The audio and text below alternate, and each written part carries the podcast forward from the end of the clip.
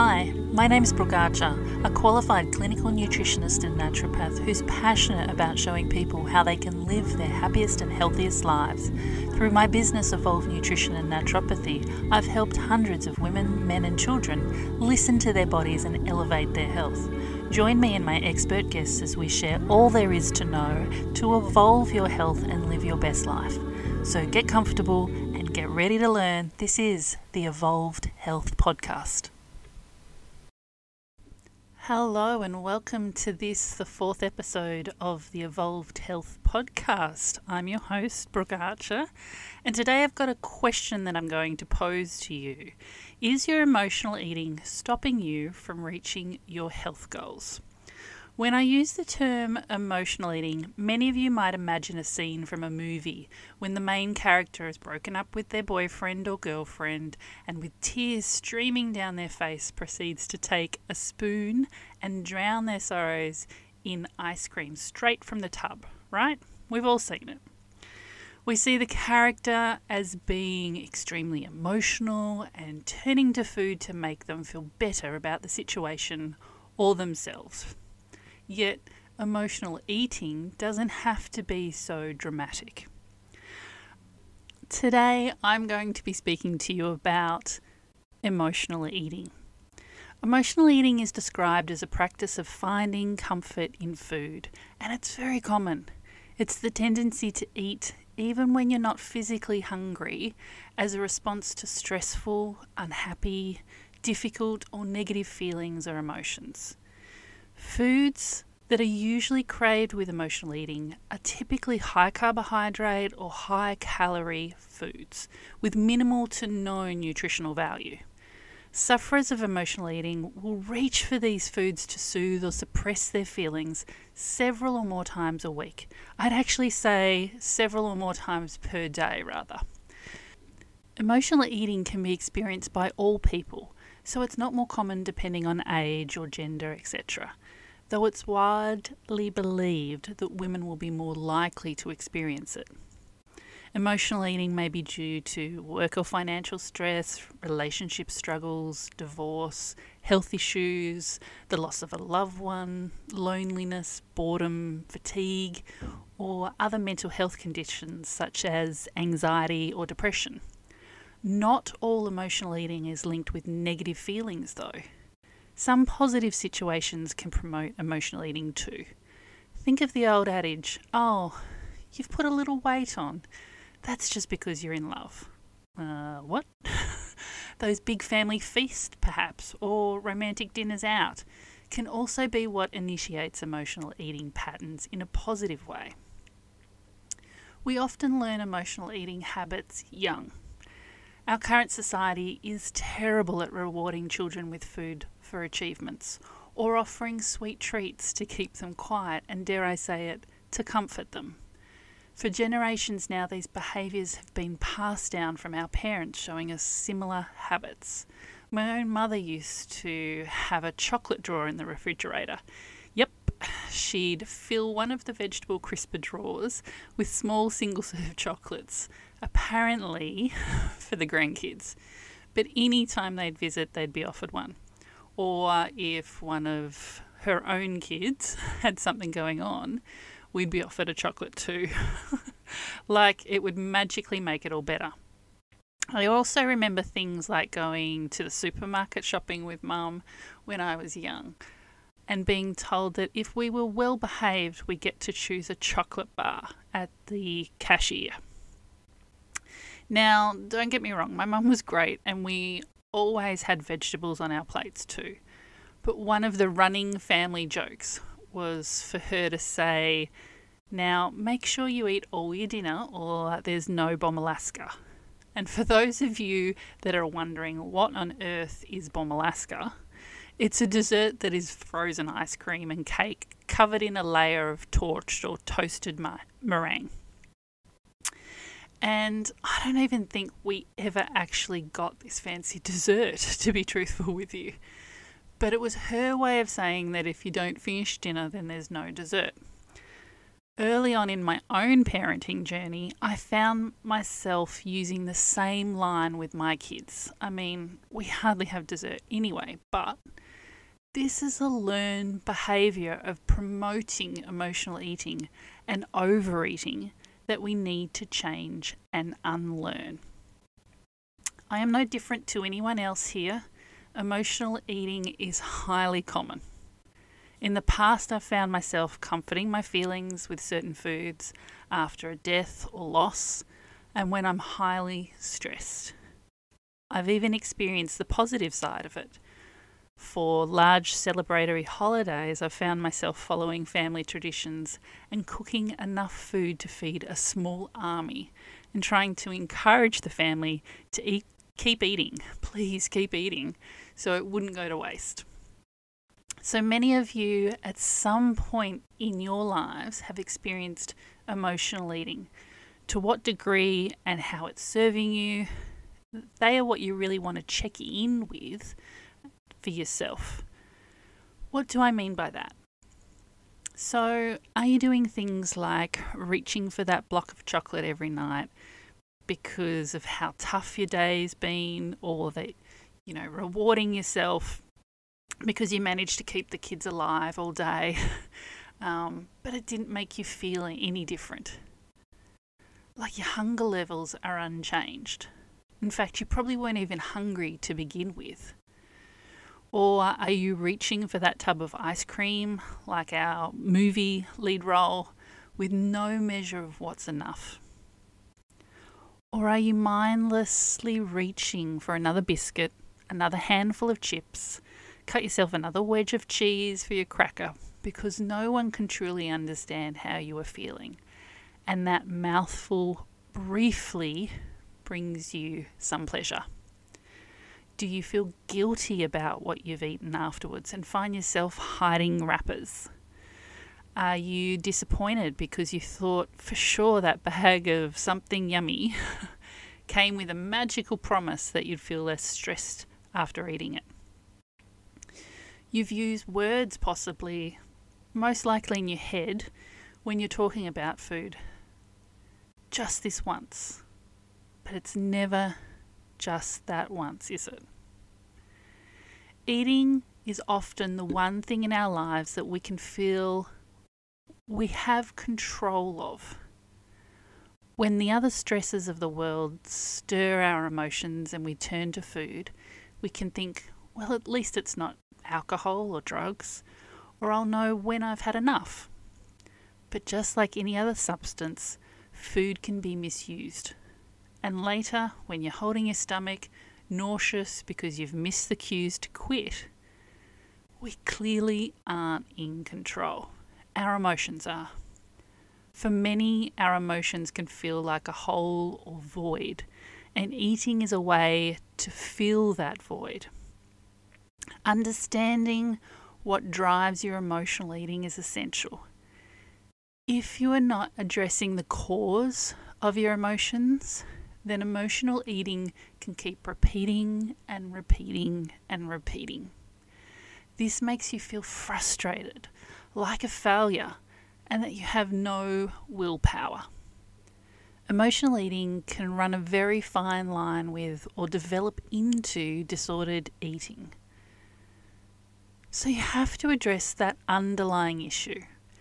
If there is something causing you stress, evaluate how you can manage it differently. Get some professional help to change your work conditions, to reassess your finances, to get help with a relationship, to improve your own relationship with yourself, whatever it might be. It's not easy it can be something that we have to constantly work on, especially if what stirs our emotions isn't going away anytime soon. But you can take back control. I want to give you some practical tips now on what you can do if you find yourself emotionally eating. So, first up, seek social support. Talk to your family your friends, a support network, or a hotline. Even seek professional help. Next, find other ways to manage your stress or emotions. Maybe something like physical activity or a new hobby, a relaxing bath, or even meditation. You can start a food journal. Record what you eat, any emotions that you are feeling, how it made you feel afterwards, and then reflect on whether it actually solved the problem for you. The answer is likely going to be no, but it's about really analysing what you're eating, how it's making your body feel. Next, remove the temptations. So, here it's making a suggestion to clean out the foods that you'd reach for if you were to emotionally eat. And even things like avoiding the junk food aisles at the supermarkets or opting to go somewhere where they don't have chocolate bars on the end of each aisle. Eat a variety of nutrients is the next one. So, increasing your protein and good fat sources will help you feel fuller for longer. Making sure that you're eating enough nutritious foods at meal times, rich in the essential vitamins and minerals that your body requires, can actually deal with any deficiencies that you might have that can lead to emotional eating. Start to listen to your body. Slow down your eating listen for those hunger and satiated cues. If we're going to talk about listening to our body, we need to talk about the difference between physical hunger, which is your body's actual need for food, and emotional hunger. Now, physical hunger generally comes on gently and can be postponed if needed. It's satisfied by any food type that you might eat. It means that you can stop when you feel full and there's no feeling of guilt with it. Now, emotional hunger, on the other hand, feels very urgent or sudden. It causes cravings for specific foods. You can eat more than you normally would, and there is a feeling of guilt associated with what you eat. So, the next practical tip I've got for you is to consider your portions. Pay attention to the volume you dish up for yourself. Our dinner plates alone these days can be so large. My suggestion is to take a little side or bread plate and sit it on top of your dinner plate to give you a guide of the total amount that you might want to look at filling of your dinner plate. So you don't want to fill your dinner plate to the edges. you might want to look at that inner circle that's on um, some of the older style dinner plates now. You also might want to think about before heading back for seconds, give yourself some time to actually digest the food that you've already eaten. Listen for more hunger cues before going to get more food. Eliminate distractions. So, here I'm talking about devices or the TV which can distract the brain and the body, and hunger signals can be missed by you. Take care of yourself. Get enough sleep. Schedule exercise.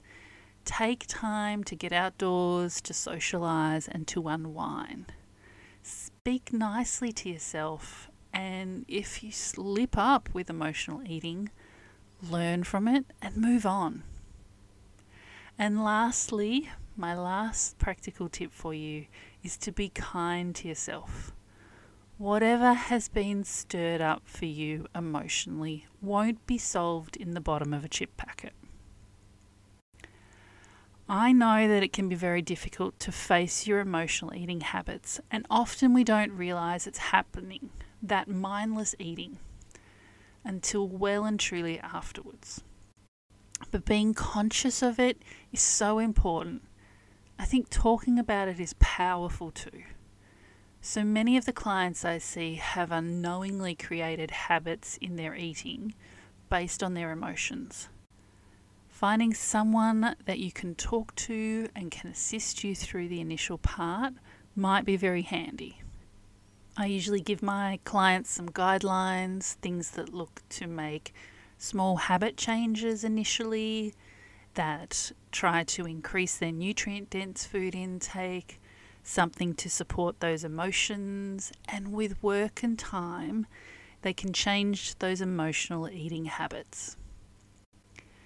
Emotions will come and go in our lives. We'll face times where things are harder for whatever reason than other times. Finding support and taking care of ourselves in these times is so important. If we can use food as it was originally intended, as fuel for our body and not as a crutch for our emotions, then we can suddenly see all of the health benefits that we desire. The outcome of continued emotional eating is obviously developing medical conditions such as ob- obesity, type 2 diabetes, an eating disorder, digestive conditions, and increasing the risk of heart conditions, just to name a few. As you go about your week, look at the foods that you are eating. Look at the times of day you're eating. Maybe you're skipping lunch and yet filling your face full of chocolate late at night. Look at the volume of food you're eating. Consider any emotions that are tied to your eating habits or food choices. And how are you really feeling emotionally? Take stock. Then think about including some of the practical tips that I've given you today and note how you then feel differently. My hope is that we can all find pleasure and balance in the foods that we eat, that we can take back some control and find an alternative way to support our bodies through emotional times.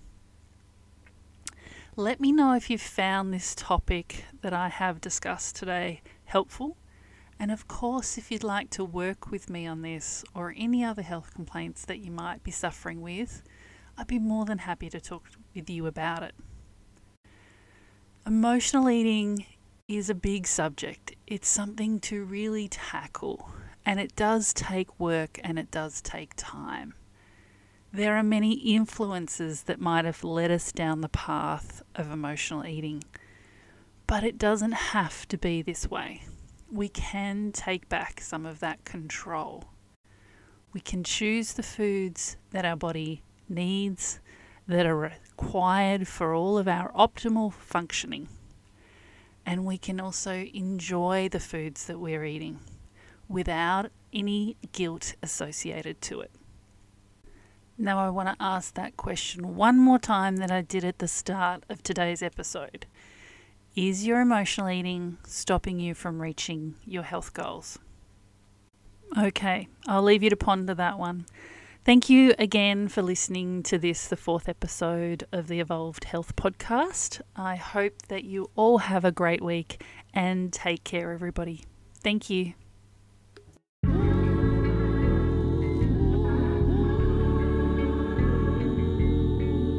You have been listening to the Evolved Health Podcast with your host, Brooke Archer. You can find me on your socials at Evolved Nutrition or go to my website evolvenutrition.com.au to work with me, check out my programs, delicious recipes, and so much more. Thanks for listening.